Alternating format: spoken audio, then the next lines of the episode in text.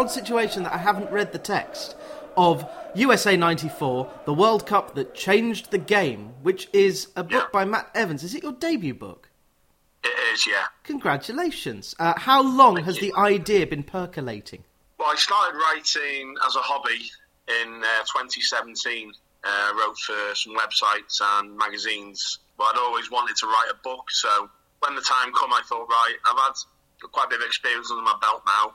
Obviously, writing a book, the subject matter is obviously really important. It's got to be something that I think it's got to be something that you're passionate about, something that quite close to your heart. And USA '94 for me was first World Cup that I truly like. I was obsessed with, sort of absorbed everything about it. I was I was 13 when that World Cup was on, so um, I just thought back to that. I, I had a quick look around online, expecting there to already be a book on it, but there wasn't. Uh, it was in early 2020, so there's quite a lot about the anniversary of uh, Italia 90, and I was quite surprised to find that nothing had been wrote on USA 94. So I put a put a pitch together, sent it off to Pitch Publishing, and yeah, heard back pretty much straight away saying, "Yeah, great, go for it." So yes, that was it really. Fantastic. There is a whole series of books. I mean, I don't care about this World Cup. In fact, the library will be closed for new entrants, mainly because it'll just the World Cup will suck up every ounce of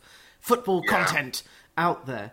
Um, but I am going to talk to guys who have written books. Well, the great uh, Stu Horsfield has already written his book on the 82 World Cup. Uh, Stephen Scragg Yeah. has written about 86. So I don't know if you've seen how many books are coming out this yeah, I autumn. think that Dan, Danny Lewis has done, has done one. I think you spoke to him Yeah. on um, 2002. I know Ross Kilvington's doing one on 98. So yeah, all, all pretty much uh, all bases are covered. I think. Yeah, Reese Richards, Blood on the Crossbar, is writing one about the World Cup of 78. Simon Hart is right. reissuing his book on Italia 90. Have you read World in Motion? Uh, I have, yeah. Isn't it great? Brilliant. Yeah, very Completely good. comprehensive. Um, and Simon is repackaging that book, uh, which comes out in mid September. Yeah. Are you looking forward to, just to pick one at random, um, Jeff Shreeve's book? Cheers, Jeff. Jeff Shreeve, the guy off. Um, The guy with the mic guy asking, off- you must be Sky." disappointed with that for Sky. he should have, should have a few decent tales to tell. Really, obviously, with people whose microphone he, he, he shoved in their face just after they've suffered a last minute defeat or stuff like yeah, I think he might have a few uh, few good uh, tales to tell. And he's a he's a local lad. He's from St Albans, and I'm Watford. So okay. we are we are Hertfordshire buddies. You are well. Your dad's Wrexham, and you're Ipswich. So where do you live? Uh, North Wales, Yes. uh, yeah, ob- obviously being an Ipswich fan, bit of a strange one really. I just uh, I was 13, 12, 13, and I just picked a team. The Premier League had just kicked off. Ipswich were newly promoted, and I thought, right, I'll just follow these. They play in blue and white, which I liked, and I thought I'll just follow these. I remember telling my dad, and he was like, oh, right, okay, thinking, okay, it'll probably only last a few weeks. Um, and here I am, Well, 28 years later. at the Yeah. time, were Wrexham a football league club? Yeah, yeah. Wrexham were in what would have been the old like Division Four because that was my first. Um, that was my sort of football upbringing, really. Standing on the Kop with my dad. And yeah, my dad's been a Wrexham fan since since like the fifties. I Um, met I met a guy called Henry Jones at university, who's now a, a quite creditable producer for the BBC, and he was the first Wrexham fan I'd ever met, and he was bowled over by what Rob and um, Deadpool. I can't remember his name. Ryan, uh, Ryan Ryan and Rob yeah. were were um, putting together, and as if by magic, this first season has led to a glorious failure. So that is not what Hollywood wants to see. But I certainly will see that documentary because Humphrey Ker will be in it. Humphrey was the one I've met. Humphrey, he's a comedian, an improv comedian who put Rob and Ryan in touch with Wrexham. Uh, and so that's the. I, I don't know if your dad's met Ryan and Rob yet. No, he, he hasn't. He hasn't met them yet. Um, I know Humphreys. He's had quite a lot to do. He's sort of like the, um, the boots on the ground Yeah. during um, obviously all the COVID situations where Rob and Ryan couldn't get over. I know Humphrey's done a lot around the town and you know get himself about and speaking to local newspapers and yeah, he comes he comes across really well. Etonians, some of them are good. Yes, Yeah. a select few. Yes, I've, well, I've wrote about a chap called Tudor Mendel Idowu, who's a King's Scholar at Eton, who plays for Chelsea under 18s. Um, Ah, right. Which is an amazing um, stats the thing that I um, uncovered. And I want to uncover a lot about the World Cup that changed the game. So 1994, the tackle from behind was just about to be outlawed or had been outlawed. After Italia 90, there was they decided to make some changes in regards to improving attacking play because as much as everyone looks through rose tinted glasses at Italia 90, obviously Gaz's tears and uh, Waddle's penalty, etc. You know, there wasn't a lot of action. There wasn't a lot of goals. There's a lot of um, bookings, red cards. I think it was the most red cards in a in a tournament of that size, with that many teams in. I think it had one more red card in USA '94. Um, so they made some changes. One of the main ones was like the offside rule. So if you were level, you were on. And yeah, the, the tackle from behind, the basically to, to, it was the beginning of protecting the attacking players, Yeah. if you like, more. Which obviously is really big now. Obviously, you can't really breathe on anyone now without. Um, Well, you can at kick, so, Wrexham, yeah. you can at the racecourse, you can't at the Vic. oh yeah, Um, no, My my uncle Clive goes to St Albans or went before uh, in the last couple of seasons, and he says, "Yeah, you can tackle, you can push people over." But um, I spoke Yeah. to Lee Fowler for the book, and Lee does a lot of work. Came through at Coventry, but does a lot of work at non-league level. And what was present in English football in the '90s is present in the semi-professional or the lower professional game. It's just a different Yeah. sport. It's there's two kinds of football: the one we like and the one that FIFA want to kind of destroy Yeah. the game or at least make it a televised sport. And TV was the reason mainly that the World Cup went to America. Uh, because that's where Yeah. it was. Rather than just launch into that, and you've done a lot of interviews about that, which is why we're, we're going all over the place at the moment. The next World Cup will be in North America and Mexico. What will be the same and what will have changed? Um, I think the same will be the organisation. It'll be, you know, it'll be organised to the nth degree. It'll be, you know, they've got experience of putting on big events in the USA. Obviously, the stadiums will be massive. Looking forward to the tailgating. Obviously, Yeah. the, everyone, everyone out in the car parks. Like, some, I seen a post on Twitter the other day. Someone put a picture of the SoFi Stadium uh, in LA on, and obviously there's just like a mass car park, and saying, "Oh, there's not going to be much of an atmosphere at the at the World Cup games." So I thought, well, fan parks and obviously the tailgating in, in US sport is huge, so it'd be good to get a bit of that going. Different, I think, soccer, if you like to call it that, is obviously a lot bigger now in the US uh, than it was back in '94. You know, there were certain parts of the country that didn't even know it was on, didn't know what it was when they were trying to sell tickets. People were asking, "Well, well where is it? Where is it being played at?" They said, no, it's it, it's not like one game. It's a tournament. It's not like it's like 52 Super Bowls, if you like, not just one Super Bowl. So I think the whole um, the whole country will be more on board with it, not just the football community. I think we'll see it be taken to a whole whole new level in, in 2026. Quite excited about it. Well, I'm excited about it because I think I'm going to go over because my dad lives in Manhattan now, and don't ask why, but he's got twin boys who are now three, so they and a, a girl, baby girl who's one. So uh, the twins will be seven, which is prime World Cup age, and Yeah. they'll be right there. Are any of the stadia on the East Coast? Uh, yeah, I think um, pretty it's pretty split between East and West Coast. I think. Yeah, no, that's great. So and yeah, yeah, they'll, they'll be they'll, be able to um, there'll, be- there'll be games, but yeah, I think it'll be. Um, I think with '94 there was a lot of obviously with the World Cup. You get the, the travelling fans, you get like the Dutch fans, the Irish fans who are always sort of like you know travelling good numbers. You know they'll always go down well with locals. There'll be more locals involved in the tournament, yeah, lots in of supporting the tournament. Lots of soccer mums going. Rory Smith has said it will be the most lucrative World Cup ever. Do you think that was why it was awarded to North America and Hollywood will get involved as well and probably do some documentaries?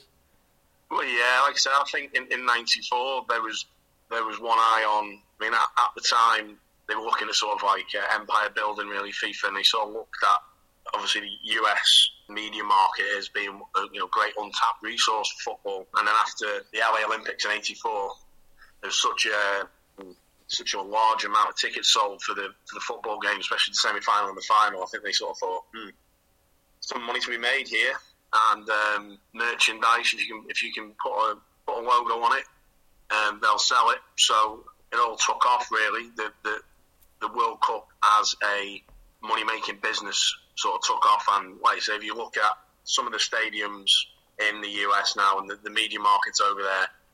I think uh, from from FIFA's standpoint, from a financial standpoint, it's a, it's a no-brainer to get to get it back over there. Popularity in the game has grown as well, so it's, it's not like in '94. You could probably say it was more a decision in regards to making money. In in 2026, uh, there is a genuine, you know, a larger interest in the sport now as a whole. Actually, Mexico as well. That obviously their fans are, really passionate, and, and, obviously Canada have qualified for this World Cup. They'll have a couple of games. So yeah, it's um, it, it's grown. It, it, I spoke to some people when I was writing the book, and they said that football has always been popular in the US, but it was more like a grassroots level. It was more like a participation sport as opposed to a sport that people went and watched. But they said there was always there was always a passion for the game there you just have to look a bit harder for it. We will talk shortly about um, the USA team of 94, Alexi Lalas et al. Um, but I, I, noted two things uh, in the research for the World Cup 94, which is um, the topic of your book, USA 94, the World Cup that changed the game, uh, which is out now. So, congratulations. I hope it's well received. Uh, better for TV that the referees could choose not to wear black and that players wore numbers on the front of their shirts. These seem to be designed for TV. Yeah, yeah, because in the past, I think the, the World Cup had only been covered on um, like Univision, which is like Spanish language TV network in the States. So obviously, when the um, main TV networks got on board and they realised there was a big tournament happening, okay, it might not be that big to um, the locals, but they realised what a big worldwide event it was. Obviously, the TV uh, networks got on board, and I think from a again promotional standpoint, get the players' names on the shirt so people know who they are. Because I think at the time that was probably the last World Cup you didn't know all the players like you do now. You know, you see players week in, week out in the Premier League, on Champions League games, whereas I think '94 was the last tournament where you'd see guys like Alexi Lalas and you think, wow, who's this? Who's this guy with, with a massive ginger beard and ginger hair? You know, I've never seen him before, and I think it was it was a good opportunity to get these sort of players, their names sort of out and about, and people people noticing them, and you know, like sticker albums and things like that. You can match the players to the to your stickers and stuff. I think it was, yeah, I think it was a, a good promotional um, ploy, really. Do you still have I presume you did collect the stickers. Do you still have the sticker books? I don't. Oh. No, unless they're buried in the loft at my parents' house. There's a slight outside chance. I have got a handful of the upper deck cards still here. I've got um, I've got some USA players and uh, a couple of others I, I, managed to managed to find in the, in the depths of a wardrobe somewhere. Excellent. But um, uh, yeah, I was all, all over that when I was when I was like 13. I said there was one shop like a ten minute walk from a house that sold them, and um, it was it was getting your pocket money and running up to that shop to buy as many cards as you could for your money. Well, how much was a pack? Was it like twenty five p? Uh, uh, yeah, I'd say I'd say around 25, 30 p. Yeah, I mean, my, my sons they, my sons collect football cards now in like a pound a packet now. You know, hyperinflation. Inflation. It's the Freddoification yeah. of um, pocket size. Yes, the yeah. definitely. Yeah. Yeah. I think that is a term that has been coined in a, a book explaining economics for dummies, which I think has just come out. Um, now, João Havelange was the president of FIFA. Brazil bid for yep. the 94 World Cup. It would yeah. have made sense for him to fix it, for Brazil to get it. Was Brazil yeah. in the 80s and 90s just a bit of a basket case? Yeah, I think the uh, financially the, the country um, was in no position was in no position to host the World Cup. There was like hyperinflation within the uh, within the country. Financially, I think it would have they wouldn't have been able to pull it off. To be honest, um, they put a bit of a ramshackle bid together by all accounts, including some like handwritten notes, which you know for, for FIFA they, they love all their all their pomp and all things like that. That was that didn't go down very well. and then they were invited to the draw for the 1990 World Cup. All the delegates from the bidding nations were invited, and um, Brazil didn't turn up. So obviously, that, that didn't go down well either. Um, and then eventually, I think Havelange, sort of a member of his family, was involved in with the Brazilian FA. So he sort of stepped away, saying it was sort of like a conflict of interest. Hmm. Well, everyone saw that as him sort of saying, "Yeah, we haven't got, we haven't got a chance." So, and then they moved, they moved the announcement date to July the fourth. So, ah. um, it, it, didn't take a genius to work out ding, um, ding, ding. where where it was heading. Um, the World Cup final took place on 17 July, July 17, 1994. So this yeah. show goes out uh, on the Monday, the Monday 11th of July. So um, that is it is 28 years ago, isn't it? That's a long time ago. Yeah. Wow. Yeah, yeah. Guys, even longer for you. Uh, you've had the kids now. Have you sat down and watched any of the '94 World Cup with the kids? I've some. I've, shown them some clips, but um, yeah, they, I mean they are my, my two eldest are like you know eleven, so they they got into football last year during the Euros, so they are absolutely like mad on football now. I have shown them some clips, um, some sort of you know long range goals, and they sort of look at me a bit like, well, Dad seems to be quite excited about this. Um, but yeah, I have shown them some stuff, some old some old footage, some um, you know this is this is the football I watched when I was a lad, sort of stuff. But yeah, they, they love they love all football, any football. I, I was telling them about a game I played in when I was uh, 10 years old, and they said, Oh, is it on YouTube? And I said, No, it's not on YouTube. There's no such thing as YouTube. yeah. Well, when I, when I started at university a long time ago, um, YouTube was in its infancy and you had really blurry videos. You couldn't upload anything that was more than 10 minutes long, and there was loads of lagging. Yeah. The world has moved on, sometimes not for the better, as we're going to see. Yeah in Qatar this year. Again, I don't care about the top level. I care more about Wrexham. I think because I'm quite near Wealdstone, I'm going to have to look up when Wealdstone versus Wrexham is. And so if you come down and bring the kids to yeah. Uh, to Ruislip, then you're more than welcome, and I'll buy you. I'll buy the kids a soft drink. Does the Wealdstone Raider still go to games? Yep, Gordon, the Wealdstone oh, Raider. Oh, Gordon, yeah. Yep, very nice man apparently. Bit of a um, celebrity, isn't he? Yep. Again, a modern day celebrity. Who was the celebrity in 1994? Would would the TV and the, the media kind of well, obviously we know who the main celebrity was because he was in a car chase, but would would Hollywood stars go to Pasadena? Yeah, so we had like Whitney Houston, mm. um, like Oprah Winfrey. She emceed the opening ceremony. Diana Ross. Don't mention Diana um, Ross. yeah, her, her, her cameo. Her moment of yeah, a cameo. The draw was held in Las Vegas. Uh, Bill Clinton was there, Robin Williams. So yeah, all the uh, like I said, all the stars come out, don't they? Enforce in the in the states for uh, for big events. That's that's one one thing the states will do. They do support you know big events, whether it is the celebrities or it is um, is the fans.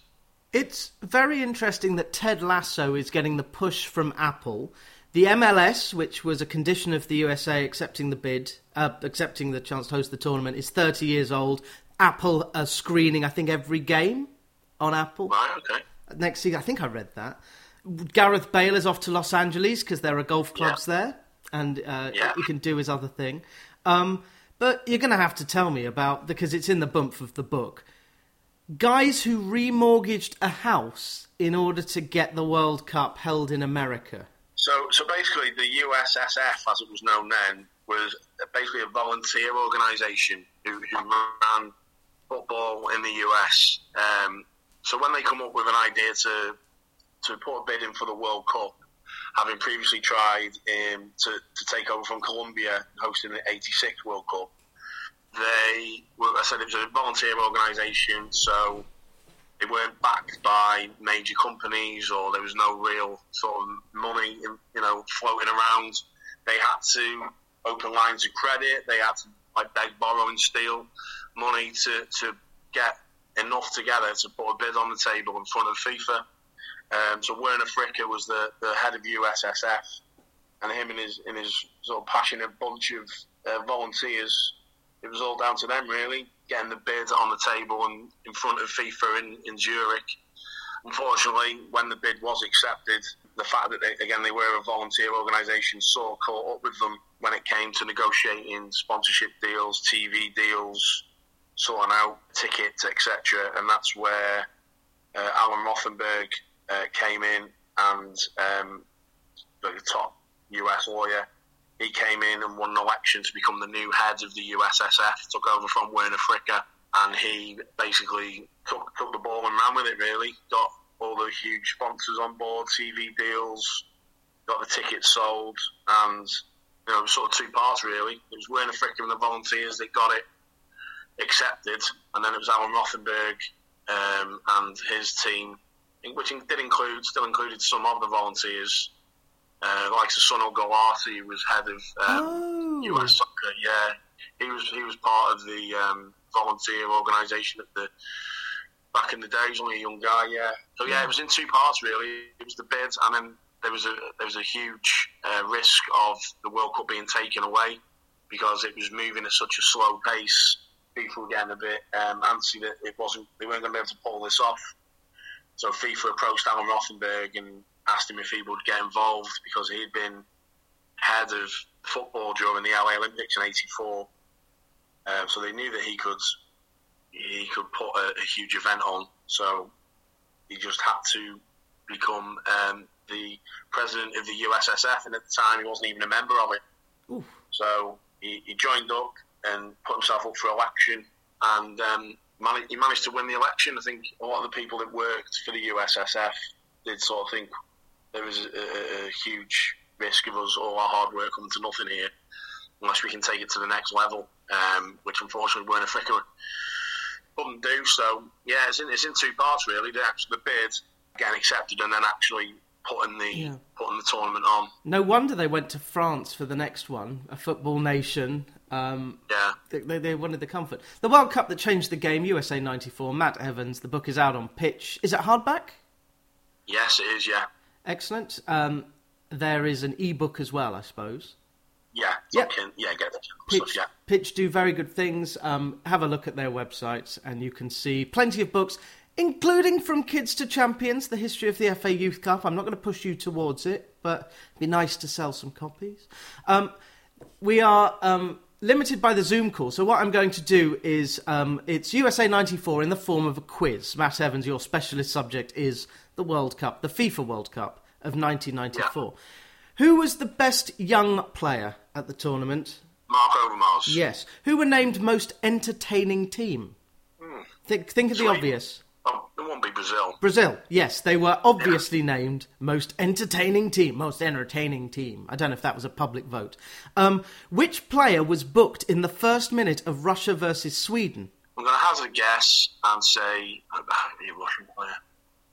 Now, go on, I'll say Stefan Schwarz. Gorlukovich booked a minute in. It was quite a violent World Cup. Do you know how many red cards were issued across the tournament? Um, 15. 15, very good. And they included Miguel Angel Nadal and Gianfranco Zola. Zola yeah. got sent off. He's only two, five to three. Oh, God. On his birthday. Um, so they, the referees really were clamping down. It does seem that every World Cup is about the referee. The last one was about video assistance.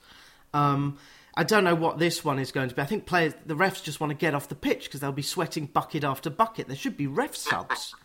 Um, I actually I would suggest ref subs. Yeah. Um, I, yeah. Again, don't care about this World Cup. Um, which game was played indoors on AstroTurf? Uh, USA Switzerland. What's the story there? So um, they wanted the game playing at one of the um, domes, various domes they have in uh, the USA. So there was like the Pontiac Silver Dome, Michigan. There was the Louisiana Superdome, and there was the Astrodome in Houston. So they wanted a indoor game, which would have been the first World Cup games be hosted indoors. Louisiana was out because of it was their um, rainy season, sort of like hurricane season. Uh, Houston had just been given a, a baseball team, so they, they their stadium was sort of taken up with that. So it was left to Michigan, and uh, a guy I spoke to was professor at uh, Michigan University. He um, developed the turf. He uh, he had to find out how to keep grass alive indoors and have a load of guys running around on it in football boots three games, which uh, he managed he managed to do. It just occurred to me that yes, the the World Cup would have gone on at the same time as the baseball season. They didn't stop, Yeah. did they? They didn't have a three week break. No, no, No, crazy. no. Um, how many of the 24 teams that competed were European? Um, 9, 11, or 13? We got 13. 13. They included Italy and Spain. All their players in both the Italian and Spanish squads played in respectively Italy or Spain. I found that amazing. Yeah, I suppose if you think of how big, like Serie A, especially, was like the Premium League, wasn't it? At the time, the nineties, the, the Premier League hadn't really sort of uh, hit its stride. I suppose it was still in its infancy, really. But a lot of players started moving after '94. You've seen a lot of players come to the Premier League. Uh, here's my here's my killer question. Name something else that Oleg Salenko did in his life apart from score five against Cameroon. What else he did? Um, Just anything, because he's only known for that one thing. I can't. I can't even remember where he, what club sides he played for. Um, No, I, d- I didn't look this up. I'm going to look it up while he you're played for. He played for Rangers, I think. Oh yeah, no, that rings a bell. I'm sure he, I'm sure he, I'm sure he played for. There you go. He played for Rangers. Yeah, I wouldn't even recognise him. Uh, and he is Russian, so I hope he's having a fun couple of weeks. I hope I don't know what, what his politics are, um, but we never see him in any of these draws. Uh, we see Arshavin seems to be the guy, Yeah. the ambassador. Um, Bulgaria, obviously, Hristo Stoichkov was well known, but which other Bulgarian was named in the team of the tournament? Was, it Lechkov? No, it was Balakov. Oh, Balkov. Yeah. Although Lechkov, I know because he was famously bald. Um, Yeah. but, uh, who was the one? Who was the one with the moustache and the mullet? Oh, uh, Trifon Ivanov. Trifon Ivanov. Yes. So you become kind of a God rest his soul. ah, you you become a cult figure just by your sticker. In those Yeah, days. oh, absolutely. Yeah. Yeah. the Wolfman he was known as. Oh, of course. Well, because we had a Wolfman on TV, uh, on Gladiators at the time. Gladiators, Yeah. Um, let's go through some of the results. Uh, how many goals did Russia beat Cameroon by? It uh, 6 1. Yeah. Who won out of Belgium and Holland in the group stage? Uh, Belgium, Scoreline uh, 2 1. 1 0. That must have been a shock because Holland had some of the Ajax team like Overmars who won the Champions League. Yeah, they had um, they had quite a young side. They had like the De Boer twins and obviously Overmars, Bergkamp. They, they, they probably weren't at their that that team weren't at their best. I think their their better days were to come, Mm. and they were still sort of in their infancy as, And- a, as, a, as a team. And if you want to know about Belgium, uh, then James Kelly has written a book called Golden. So he has found that there is no English language book about the Belgium side. Yeah. And so he's written. Wrexham fan, James. Oh, yes, he is. That I was able to Yeah. tick Wrexham off by talking to him. Have you bumped into him? Do you know him? I've spoken to him a couple of times uh, over uh, social media, but I've not I've not actually seen him in the flesh. But no, I know he's a big Wrexham fan. Yeah, There is there is still time. Uh, who scored twice when Romania beat Argentina in what must have been a shock in the last 16? Who scored twice? Yeah, it was probably that, that game was probably the, the game of the of the tournament. It's widely sort of known as. Uh, it would be uh, Ilie Dumitrescu. Yeah, and George Hagi scored the other one.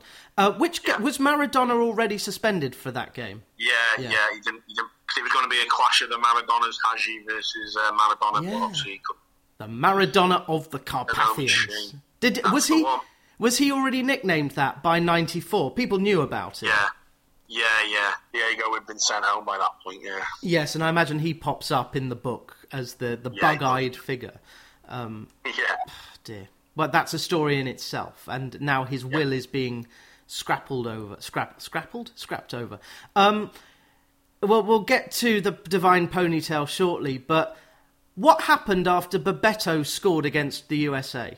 Immediate, happened after? immediately after you score a goal. Well, he did his he did his famous um, baby rocking celebration. That was um, he, he, he debuted that against. Uh, that was more famous in the Netherlands game. So everyone knew that when Bebeto scored again, he would have done the rocking baby. So that became one of the Yeah. images of the tournament.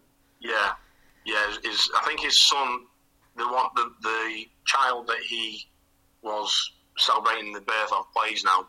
That's how long ago it was. Yes, again, 28 years ago, but we're not counting. Brazil won Sweden nil in the semi-final. Who scored for Brazil? Uh, Romario. Romario. 10 minutes from time, so Sweden had done well. Um, yeah, they'd already played in the groups. They, drew in the group stages. I think Sweden sort of knew what to expect really from them. Mm. But yeah, Who was Romario manager of. Sweden? Was it um, um, the the Egil Olsen? Tommy Svensson. That was Svensson. Tommy Svensson. Right. Who must Egil have Olsen was Norway. uh-huh. uh Svensson must have learnt a thing from Roy Hodgson, who is a god in Sweden. Yeah, well, um, funnily enough, Tommy Svensson's assistant was Tord Grip. Ah, was, um, ha. Obviously, Sven's Sven's assistant for England. Yeah. Yeah. We haven't got much time to talk about the man who scored both goals against Bulgaria and who scored the penalty in extra time against Nigeria. Um, but in a minute, um, why Roberto Baggio, your favourite player from the tournament?